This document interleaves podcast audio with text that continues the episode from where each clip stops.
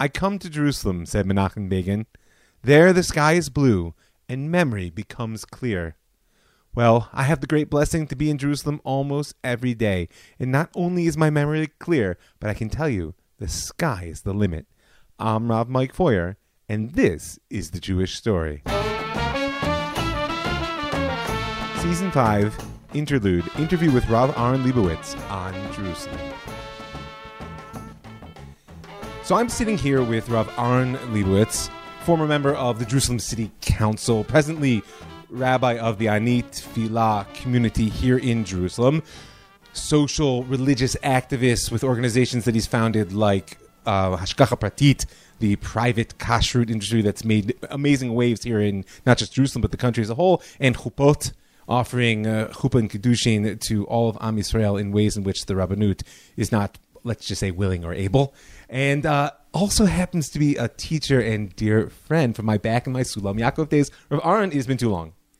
It's been way too long, and sitting here with microphones. Yeah, uh, it brings back across another brings back really fun, beautiful memories. For folks who don't know, we have a whole series called Rabbis Out of the Box. You can actually write me an email, ravmike4 at gmail.com. I'll share the links with you because it's not so easy to find out there in the uh, the universe of content. So I'm so excited in honor of Jerusalem Day. There are very few people that I could think of who could really engage on the two pieces that are most pressing in my eyes when it comes to Jerusalem today, and that is the Torah and the present. What do I mean? Uh, we were speaking before we started about one of my favorite books growing up was Once and Future King. Right, the fictionalized, I guess they're all fictionalized story of the Arthurian legend, but fictionalized for like children. And when I think of that idea, once and future king, right? There's the legend of the past. There's the great messianic expectation of the future. I often think of Jerusalem in that way. It's the once and future city. You start talking Torah with people. Whoa, what happened during the first temple, the second temple, or oh, when the Messiah comes, let it be soon, let it be now. But very few people can bring the Torah together with Jerusalem today, and that's really something I've always respected in you. Um, it's something I'm looking to you to explore with me right now. But before we do, I just want to ask a simple personal question. You've been living here for quite some time. What does Jerusalem mean to you, past, present, or future?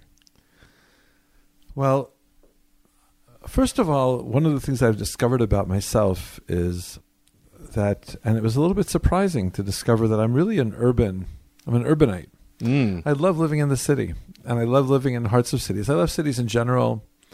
You know, I grew up in Berkeley, but but I've always, you know, go when, when I would go to the city, which is San Francisco, for anyone who lives in the Bay Area, uh, something would come alive, and um, I still love kicking around Manhattan when I'm traveling on business. And I think that my first encounters with Yerushalayim were very much grounded in in the fact that you know my my Aliyah. I, I came to Israel as a teenager. Um, we came to we, we came to Netanya, and then we lived in Kfar Saba. And I would come to Yerushalayim, and there was something very vibrant um, and very alive. And I might be one of the few people when you ask them what they fell fell in love with in Yerushalayim, they don't start with the holiness, but they start with the fact that it's a city. It's a very intense city, and it's I think part of what lends it the intensity is the history and is the holiness and is the current events um, that energize so much of what happens here. But but I think that um, the bottom line is is that what I love what I love about Yerushalayim still in the day to day you know the kotel is so strong for me and I and I and I it's such a blessing to be able to go to the kotel but the but the heart of my day to day experience of Yerushalayim is Machane Yehuda. It's it's the market, mm. and it's it's um, the experience of um, the, the, the, the, combination of people, the interactions between people, the uh, the commerce, which is kind of the blood, the, the, the blood energy of any of any urban environment, the commerce and the interaction around the commerce, and um, and the unique flavor of of what's um, this kind of anthropological work of art that the people who live in this city have have forged over the course of the decades that we've returned that we've returned in. That's a beautiful phrase, anthropological work of art. Man, here in that both of vibrancy, like you said, life, just you know, people and and, and flowing. I, I, live a much more suburban existence than you do. I always have that feeling of the buzz when you come into Jerusalem. But there's there's something deeper in that, in that somehow there's a tapestry which is being put together. I hear in that life, which is expressive of the holy. And I think that in many ways, for me, that's what is so powerful about Jerusalem. Is it's not an either or. It's it's not meant to be a place of dichotomies where the holy is over there and the profane stays over here, and never the two shall meet. You know, I remember when the Mamilla Mall opened up, which if people aren't familiar, is a is like a very high end open air mall that butts right up the Jaffa Gate. At first, I was a little uneasy. I have to admit, like the commercialism, the barbarians are at the gates. I think I might have even said to my wife. Um, but the more I go there, the more I realize on some level it's a fulfillment of the vision of the prophets that the sacred and the mundane should join together to build a city. So I, I hear that. A follow up question, because as someone who's been involved, even in the level of commerce, I mean, kashrut industry, you know, is is a, about as commercial as it gets in this town. Um, Yeah. What do you feel has been your greatest act of service toward this city? That's a really difficult question to answer because, or at least uh, to provide one answer to. Okay, go. I, I think that um, I think that I was really, I was really given this tremendous gift of two and a half years on Jerusalem City Council, Mm-hmm. um, and in, in some ways it was a gift a gift horse because the havoc you should have looked it in the mouth. the havoc that it wrought on my uh, on my family life and my communal life I and my recall the period. It was and my. Torah study was just it was like a train wreck. Um, but Call at the same sacrifice. time, at the, at the same time, it was really uh, it, th- there was a side of it which was a gift because I was blessed to to um, to kind of midwife three new schools um, in this city which serve um, kind of alternative educational communities. Um, uh, you know, a, a democratic, um, al- um, experimental, orthodox um, elementary school, which and a, and a and a men's high school under the auspices of Pelech, which was formed as a as a women's high school, and identifying that there are things, and um, and also there's a yeshiva high school here in Jerusalem called Hartman, which has a whole gender stream. Um, You know, and a yeshiva high school for men, which has a a, a, a, a, a gender program, an advanced gender program for gender awareness. Now, These were really um, um, very um, very special privileges, and, and, and I think that that's that that's one thing which I would say is that having having the education portfolio during those two and a half years, which were very formative years, and being able to um, to um, kind of bring to fruition seeds which had been planted before I before I got the ball, but being able to see them through, which sometimes is actually the larger challenge, um, Well, was uh, was was great. Um, I I just want to respond really quickly, and I'll let you get the others. Is that I will never forget that as my teacher, and also working together as the program director when you were Rosh Yeshiva at you always said to me that education was about building the context. It's about facilitating people by building the context for them to learn and grow. So it doesn't surprise me at all that that that speaks to you as such an act of service. Yeah, I think creating an environment for growth is is um, is really the key. Um, and then next to that, I would say the work in kashrut, which which was really a national project, but changing the game around kosher food, um, and having the opportunity to build relationships with the owners of restaurants and cafes, because you know if you want to really get the pulse of a city, so you know there's the cabbies Yep. and there's the barbers, Yep. but also the food industry are are, are, are really right at right at the heart of um, of um, whether the economy of a city is is, is That's daily living. Yeah, daily living, and it's bread and butter, literally. literally. and um, and and getting to know, and, and some of these restaurants were the most were, were some of the most successful restaurants, and they were also some of the most cutting edge in that they were willing to go to go out on a limb, and and place a bet on a, a subversive kashrut agency, which were You think of yourself as a subversive. I know that. well, I grew up in Berkeley, so they, Yes. uh, If you weren't a subversive, you would have been abnormal. Well, it took about thirty years for the Berkeley to come out, but uh, but eventually it did. You could take the boy And, out of uh, Berkeley. And um, but that was really that was really a privilege, and and and and you know, so the game has changed, and and you know, in five short years, we really changed the the equations in kashrut, but. But also, it was it's not coincidental that what we did was born here in Yerushalayim because Mm. the um, there's a very special blend of of holy and and mundane in the city, as you pointed out, and um, and the kashrut work really touched on that. And um, I don't think that that what we did could have been could have been born anywhere else because when you're building when you're building a a, a product like a kosher symbol, like a kosher supervision, you need to have a community. You need to have have have uh, customers, Sure. and um, People and- who look and- to you.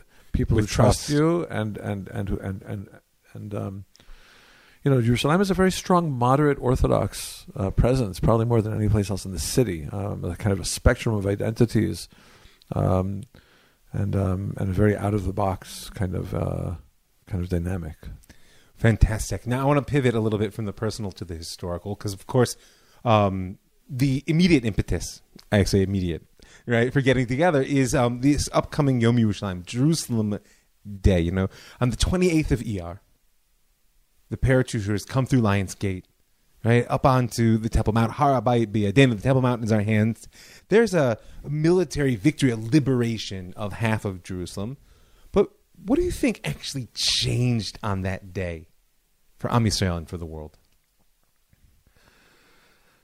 So, so it's interesting. You know, I think I think um, it was about 15 years ago. Uh, preparing a drasha for Yom Yerushalayim for my first shul in this in this city, Kol Rina, that that it occurred to me that, um, well, I'll back up a step. I, a f- friend of mine, uh, Barnea Selavan, amazing uh, uh, tour guide ex- and, uh, an archaeologist, Way extraordin- beyond tour guide, right? extraordinaire. yeah. Um, and um, so he tells a story about how he was in a taxi cab and, they, and he told the he told the driver, you know, I just bought a house in Eretz Israel. I'm so happy. I just signed about it. And the taxi driver said to him, "You don't buy a house in Eretz Israel. You merit a house in Eretz Yisrael. Lo konim bayit Ooh. zochim That's a good answer. And um, yeah, like we said, the cabbies they get it. yeah, they got it. So, um, so what occurred to me was that really what happened on that day in Yom Yerushalayim was not that we conquered um, the um, the old city and um, or reconquered, however you want to turn, you know, um, term what happened, but we merited it. And and and what what came up for me was that something. And this has to do with how I understand what's what's going on also in Tanakh around Yerushalayim and, and, and, and mostly around the, the, the, the persona of David, of King David. Um, the to me, the, the- something happened at that moment that the entire Jewish people were focused on one thing, and that was the survival of the state of Israel. Hmm. And for me, what what what um, Harabayit, what what that location, the Kotel and the Temple Mount, what they represent more than anything else is a sense of unity. And it, what occurred to me is: is it possible that there was a unifi- there was a unification of awareness and of knowledge within the Jewish people that made it all of a sudden possible for us to draw closer to that to that uh, that point in geography, which we, where, where heaven and earth touch.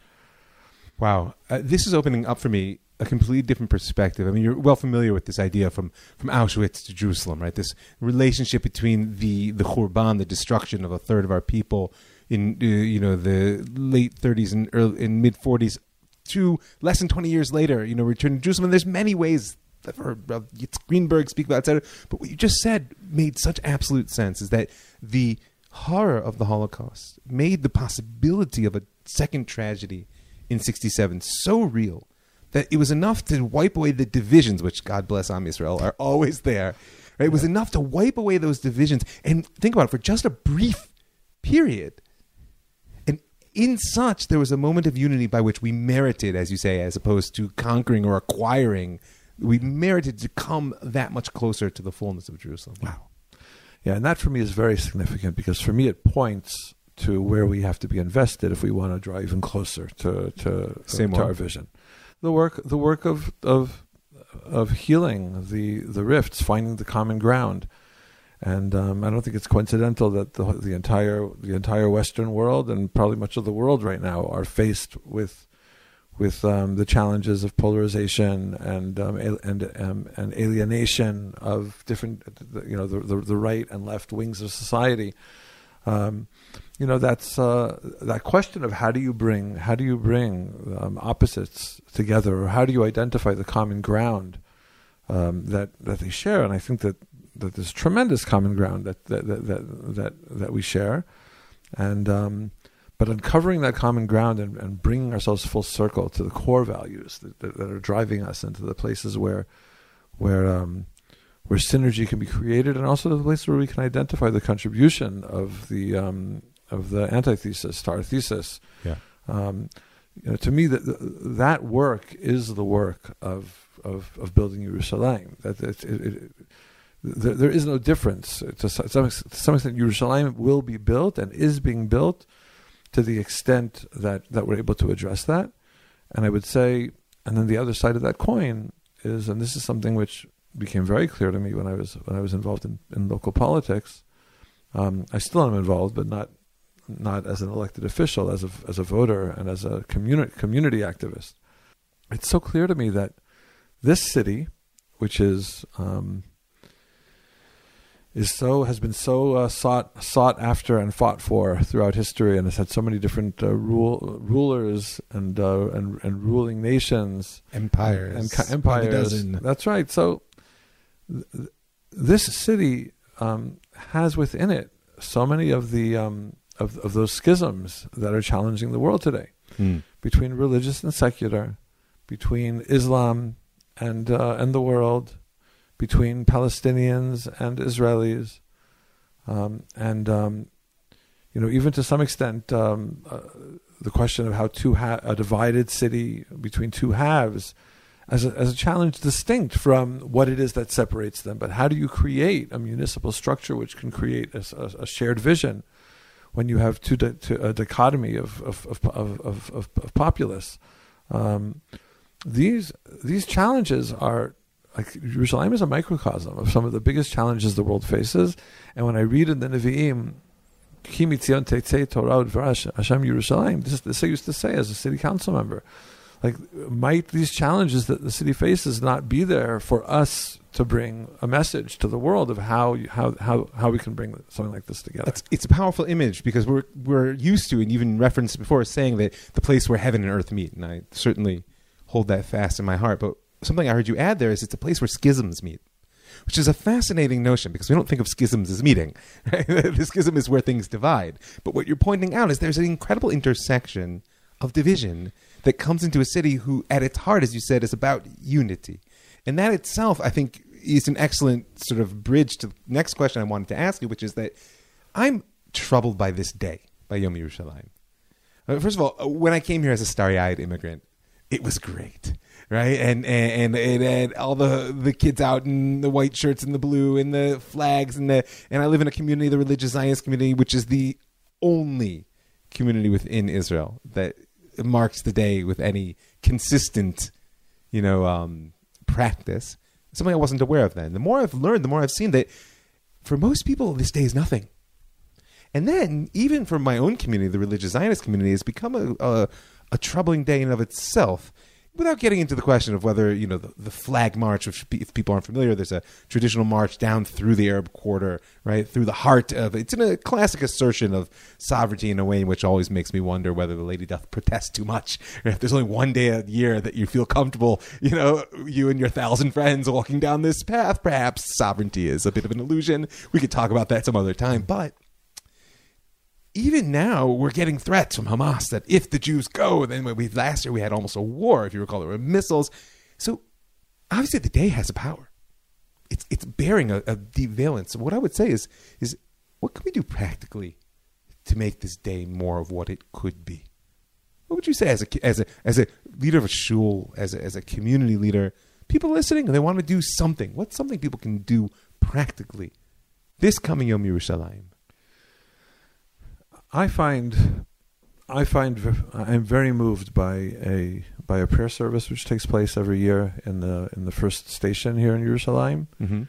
between um, different religious leaders, uh, including Islam and Christianity and Judaism, and it's a prayer for Jerusalem. Hmm. And mm. it's, it doesn't take place on Yom Yerushalayim itself. It takes place the week before Yom Yerushalayim. This week it will be on um, Thursday night.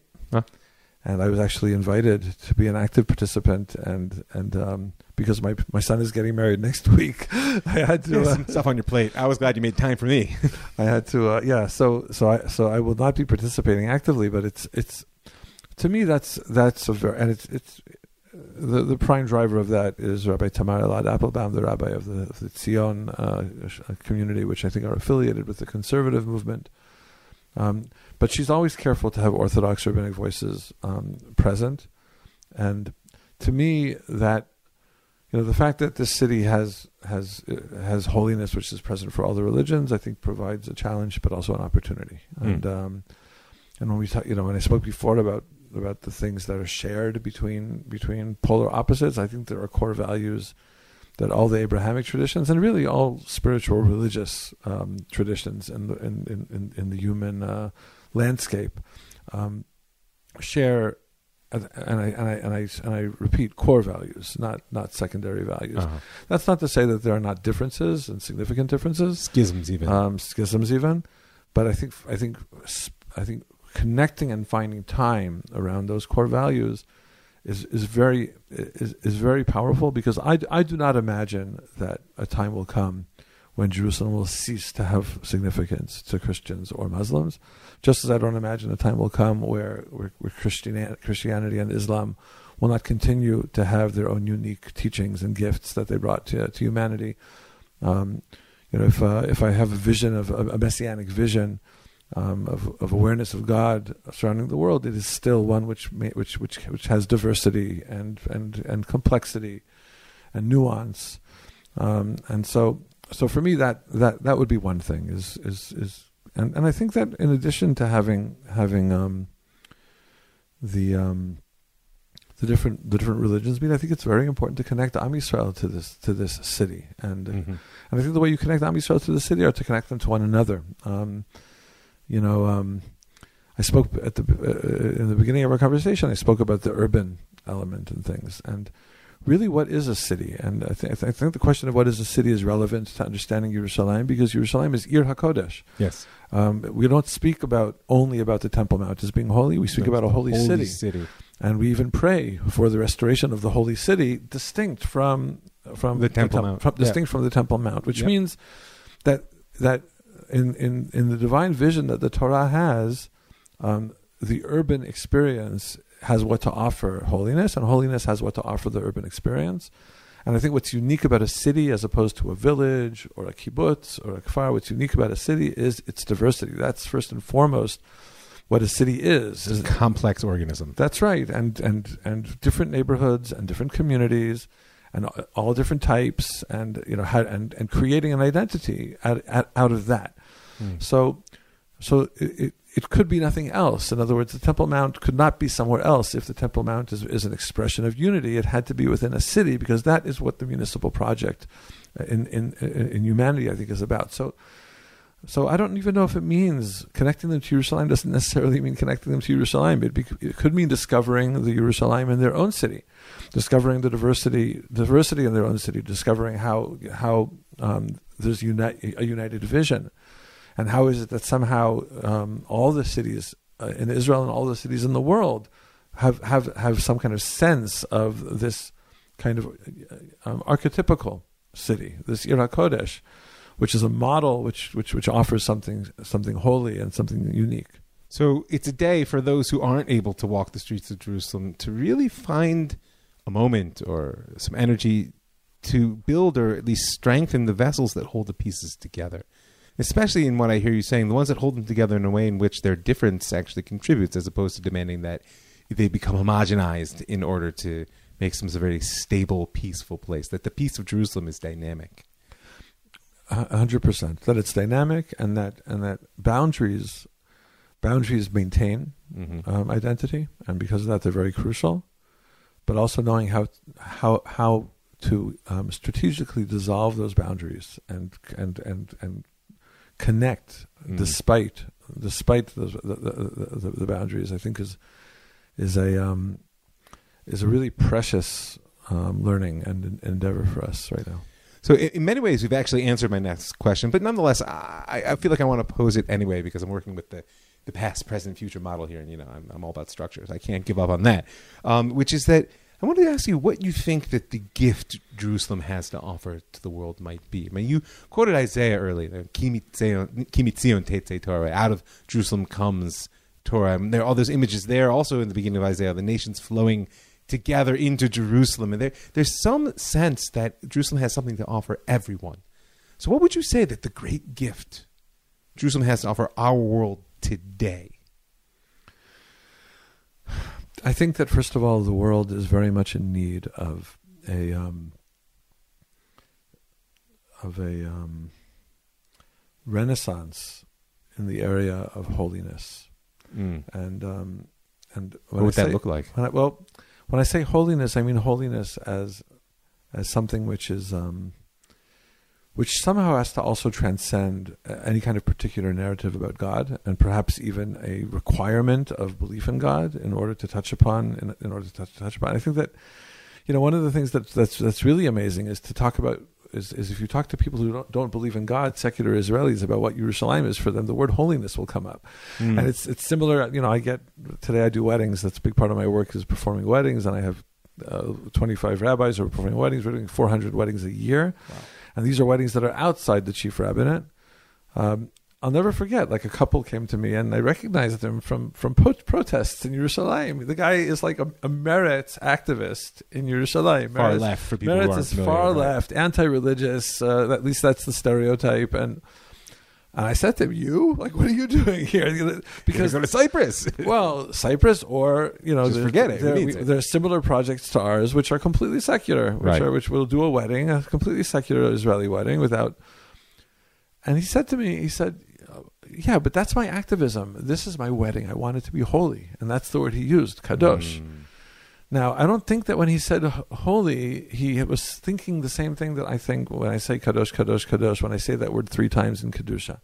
But I think he was saying the same thing. Uh, uh, uh, He has an intuition that there is that there are things which are which are um, which are spiritually profound, which are present in our life. I think that anybody would agree that the word love is a holy word, even if they don't have a religious context to frame that. And I think that that would be a, a tremendous step. Would be to would be for Jerusalem to become, to, and I think that it could be because I think people's associations and also experiences in this city touch something which which transcend. Be, because I think this is a city where God, touched by God, and and and you know the the however however you understand that there is something present here which can touch people and i feel like that that's a huge gift Uh, There's a powerful expression. I mean, first of all, I want to hold fast to that expression of a, a renaissance of holiness, because I think that that's a call to action for people who care about Jerusalem, who care about Torah, who care about you know holiness. That, that there's work to be done to to give new life to this idea of holiness, and to do it in Jerusalem, if I understood you correctly, because the problem with holiness is that it comes with a lot of baggage of language, of, of association, of divisions. My holy isn't your holy, and I have a lock on holy, and we all know these discourses. But but the power of the city, the gritty reality of Jerusalem is that you can leave your language aside, or you can keep it for yourself. We're all here together. It's a visceral experience, and so therefore, um, the gift, if I understood you correctly, that Jerusalem has to offer, is is a place to contact the holy, however it is you may believe that to be. But the contact is real. It's kind of like when when the reader reads from the Torah, the words, the same words, go into all of our ears. As soon as we start to think about what we heard, the understanding fragments and the, the it's but that voice was one voice. Uh, that's a that's a that's a powerful gift to give. And okay, so we can't avoid the question in the present. And what's the greatest challenge then that the city faces today? Here's Yom Yerushalayim. I mean, we're Jews. We can't have a fully happy day. yeah i think i think a big part of the greatest challenge is is um penetrating surface um, and superficial dynamics to to touch upon core core elements and core issues. It relates to what I spoke about before in terms of core values. I don't know if you'll remember this, but we um, I'm sure you remember the event, but I don't know if you remember this moment. Um, we held an event in Sulam Yaakov, um, our our shared yeshiva space way back when, an event called the Vision Quest. Yeah, sure. And in that event, we had people say, "What could they, what what could they not live without? What values could they not live without?" Mm-hmm. And put them on the board. um, in their vision of Israel. And one person put on the put on the wall Beit Hamikdash temple. And then we told the group, the whole group, look at what's on the wall. Is there anything there that, if that's part of it, you want nothing to do with it? And there was a woman there, and she said, Temple. if that's part of it, I want nothing to do with it. And then um, you were facilitating together with Matt Mausner, I believe, or no, Yeah. with Jonathan Shefa. Oh, Jonathan Sheff. Jonathan Shefa, yeah. So you were you were facilitating, and you and one of you um, said, asked the first guy, "So what is the Beit Hamikdash to you?" And his answer was a place where I, where I can fully realize my potential. Hmm. And when he said those words, there was a silence which came in the room, like really a si- like a very profound silence. And then and then the woman in that silence spoke. She said, "That I could relate to." Mm. and and that was it was a remarkable moment and it's and it's with me until today um, because because what you the gift that, that that you as facilitators gave was a gift of peeling away the surface and showing how beneath the surface we're really we're really all looking for the same thing and um, you know one of the things which is really striking in this city is that um, we cover our buildings with Jerusalem stone Right. now we cover our buildings with Jerusalem stone. It used to be that the buildings in Jerusalem were built out of Jerusalem stone, and and so now we don't build out of Jerusalem. So We build with concrete, Concrete and rebar. and, re- and rebar. Yeah. And then we put on this facade of like Well, it's a facing. a facing, a facing. We put on a facing, which and aesthetic, aesthetically, it's important, and it Sure. creates a it creates a sense of unity and a certain municipal aesthetic, and all of that's beautiful. But um, I think it's important that we recognize that we could we could be spending most of our energy on facings Mm. when when we're when we're trying to deal with things. I feel like that's the danger of a city, especially because we have so much so much um, tension and politics and Sure. uh, we could be pouring all, all of our energy into things which are secondary and not primary. Um, and when we remember that what's primary are human beings and God, and and that the city was named uh, with the word peace, which shalom, which comes from shalem, which comes from whole, and the boundaries are there. The the yirah, right? Yir- The the yirah that's in the name, the fear that's in the name of Yerushalayim is Sure. about boundaries. Um, but um, but we have to remember that bound that, that, that boundaries are in support of a higher value, which is which is the value of which is the value of shalom, of shlemut, of something being whole. So without the boundaries, I can tell you in all my counseling, there's no healthy relationship, and it's really a question of um, whether setting those boundaries, as you said, becomes a distraction, a superficiality that allows us to divert all our energies because it's easy to focus on in conflict, and satisfy, etc., or whether those boundaries give us a sense of security of self enough to enter into a real relationship, where by joining together we might actually discover that we're different than we thought ourselves, much less that others are different than we assume them to be. Yeah, hundred percent.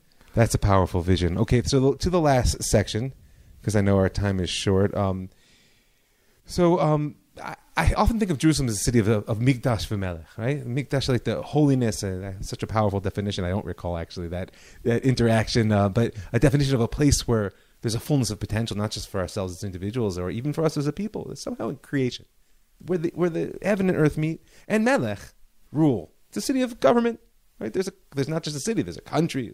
You know, so what do you see as the next phase for Jerusalem? Right, we, we've been here, and in this case, um, not just Jerusalem, but all of Yudan and Shomron of the sort of post sixty seven conquests of Israel, which some people see as you know an expression of, of redemption, and others as a bone in our throat that they'd love to spit out. I mean, let's just call it what it is. It's a big part of the country.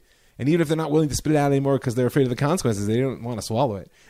you know. Um, so, what what do you see as the next phase and the role that Jerusalem could play in that for us as a nation?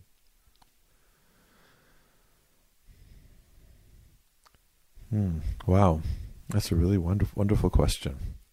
And um, I'm not going easy And on one that. I don't have, I don't have a a, a, a, clear and present, ready answer for, Sure. which is also why I'm loving it.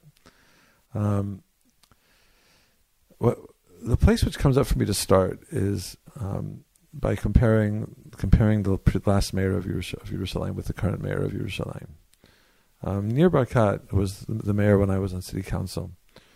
Was um, was really a champion of a diverse city, hmm and very much was elected in order to keep the secular population from leaving, Sure. which was a big challenge here.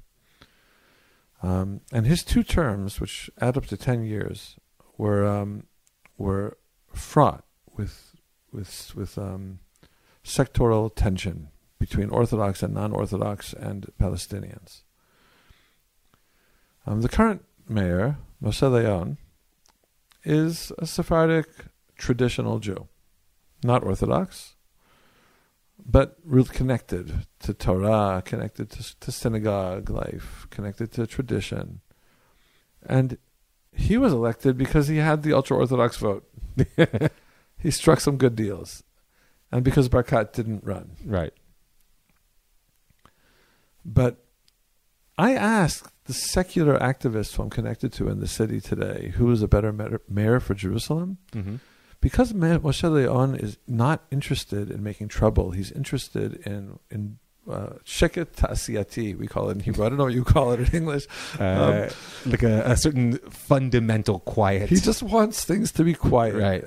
So because of that, it's in his interest to give everybody what they need, and that's what he's focused on. He's focused on giving everybody what they need, so You that could do worse as a mayor. That's right. That's right. And and you would think, oh, the secular residents of Jerusalem have fallen asleep because because everybody knows that more resources are going to the ultra orthodox, but more resources are going to the ultra orthodox because they are more politically um, Engaged. en- well, the, no, they, uh, that's not what I was going to say. Oh, they, they, they have a stronger vote. There, there are more of them. Yes. and um, so, so really, what he's doing is he's giving expression to to a certain electoral reality, but he's also focused on what what do you really need to be able to live here, and I'm going to give that to you. And he has a certain sense. And somebody told me that he feels the same way towards the Palestinian East, East Jerusalem. And this is somebody who is an activist in the area of Palestinian rights in East Jerusalem. I asked him, "What do you? Th- how is Leon compared to Barkat?" And he said, "You know, he really feels like he's the mayor, so he's everybody's father. He Hmm. has a certain fatherly care for everyone who is here. Um, now, I think that that's something which King David had. Mm. Um, King David had. How was he able to engage the trust of all the factions, despite the fact that he was from from the tribe of Judah, Judah which I'm sure those who follow your, your podcast are, are well versed in the uh, tensions between the descendants of Leah and the descendants of Well, the truth is, I started at the Book of Daniel, so they'd have to they have to go to my ah, okay. your your your podcast. Did you ever put out that stuff in the Book of Shmuel? I have three episodes recorded, but it's uh, it's it's unfortunately not receiving the attention it needs. But it's but it will come. It'll Soon come. come. It'll come at the right time. So really, my vision for that podcast series is um, is to speak about how David em- emerges as king, and one of the reasons he emerges as king and gets everybody's trust is first and foremost he's completely there for the down and out, um, and the, those who feel like they're they're um, they were dealt a bad hand. yes. And that's what Leon's doing here in Jerusalem. Those who feel like they were being dealt a bad hand, he's he's he's there for them, and it's created a dynamic which I think is uh, rooted in the heart of this city. I think that the original creator of the city of David, um, th- that vision, um, that was his that was his strength. Ironically, ironically, it's it's the non-activist that it, that Hmm. it's not the mayor who came to to fix things. And somebody said, I went to a to a lecture of this fellow Thomas Hübl, um, who who uh, deals with the healing of collective trauma. Um, I was introduced to it by by our good friend Danny Cohen, um, um, also master of healing and uh, and inner work. And Thomas said in this lecture, he said, you know, the problem in this country is because there's too much activism because everybody here is coming with trauma. The roots of the issues here are all traumatic. And when you come with strength, when you come with, with, with any kind of push on somebody who's traumatized, they'll always push back. They'll always Yeah. feel more threatened and they'll always push back. So, So- true. So as an activist, that really that really went straight to my core because I really sensed how true it was, and it created real shifts in, in my thinking about my work. Um, and I think we're seeing here something that is that is um, really profound um, in terms of in terms of who will success what will successful leaders look like um, as we move into the future. It might be that successful leaders as we move into the future look more like fathers and mothers and um, and caring parents who are who are really most concerned with with providing a, a safe environment for growth. Because when people feel safe, then they're open to be able to be vulnerable, and it's when they're vulnerable that they can go, go that they can be exposed to things that are outside their comfort zone and discover new connections. So if if I follow the arc, then the next phase is really a healing. Is that is that recognizing how far we've come and, and the strength that really we have to marshal, focusing on giving people what they need, you know, in order that they can heal. And I, I want to repeat because I agree with you. First of all, I couldn't agree more with with Thomas Hübl's analysis that uh, we're a country in which is so driven by trauma, right? But but the the specific insight that when you come with strength, even passion in a positive sense, and you engage someone who has a deep sense of trauma, almost always the reaction will be sort of equal and opposite, right? Whereas perhaps here, a posture of healing, even from one person, although in this case from the mayor, as you're pointing out, is very strong, not just one person, right? Is is the next phase, phase in which we begin to to heal by giving each other what we need. It's really beautiful. Last question, because you know the Jewish story gets a very diverse audience. Most people won't be able to be in Jerusalem and uh, for Jerusalem Day. Although, give me a call if you're going to be around. Um, folks here in Israel and Jews and, and, and non-Jews and conservatives and progressives and religious and not. Um, what do you want? Either what would you like people to know, or what would you like them to see when they look toward Jerusalem today? So first of all, I would love them to see beauty. I think that um, this city is a beautiful city, and it's beautiful because of its um, its visual aesthetic, but it's beautiful because it's that visual aesthetic is is animated. I think um, with with something which is very very soulful, and um, and very and very strong and very powerful and very healing when you open yourself up when you open open mm. yourself up to that energy. Um, and it's it's really heartbreaking that that that that when you look to Jerusalem in the news media, what you see, well, when you look to anything in the news media, what it's you ugly. see is is, is ugliness. Is ugly. That's right. And um, and um, it really isn't. It doesn't characterize the day to day in this city. Um, even Palestinian Jewish relationships, and you know, I think there's so much to fix there, and I think the Jewish people have so much to fix there. You know, it's not. I'm not one of the people that say the, the whole package is on is on their is on is on their end. There's a lot of work. The day to day in this in this city between Jews and Arabs is uh, um, is is really um, inspiring. It's really inspiring to watch the kinds of interactions that happen between people. I feel like that's that's what people should see, and the grassroots activism and the art that that that happens here, and the amazing um, um, relationships between religious leaders of different of different religions that happen here, and um, and the day to day interactions of of, of ultra orthodox and secular, which you know I, I would I would love people just to see what I see on a Friday morning in Machane Yehuda. you know that? Yeah. The market. The beautiful face of the city. I just walk.